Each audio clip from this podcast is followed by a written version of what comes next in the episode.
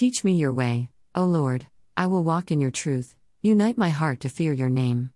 Psalms 86:11, NKJV The phrase unite my heart to fear your name has been rolling around in my heart and mind this week. As we grow closer to this Easter Sunday, I am so aware of my shortcomings in this area. I've asked the Lord, what does it mean to have a united heart? David's prayer for his own heart must have come from a realization that he had some divisions as well. For me, a united heart means I am walking as a surrendered follower of Jesus Christ in every way, not something I have achieved. Why should it even matter if we have a united heart? Amos declares, Can two walk together lest they be agreed?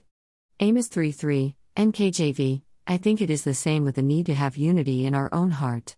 If we are double minded in our intention to walk with the Lord, we will not have the peace He promises. Our flesh fights against the Spirit. It struggles to be in charge, at least in my own life. Compartmentalizing our life into different sections does not work.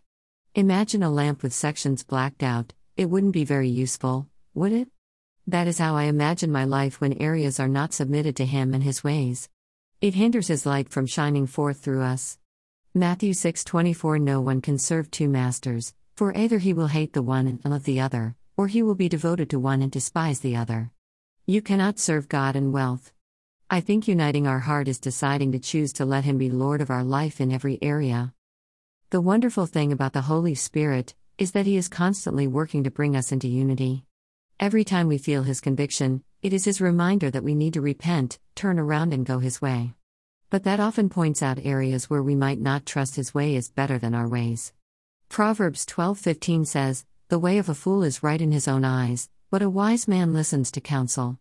Proverbs 21:2 Every way of a man is right in his own eyes, but the Lord weighs the heart. I see my own faults and shortcomings, and it is often challenging and humbling to admit God does too. The struggle is real, but also the help. As we seek Him, He shows up and gives us the grace, mercy, and strength to follow Him. Remember Paul's encouragement to the Philippians, and I am certain that God, who began the good work within you, will continue His work until it is finally finished on the day when Christ Jesus returns.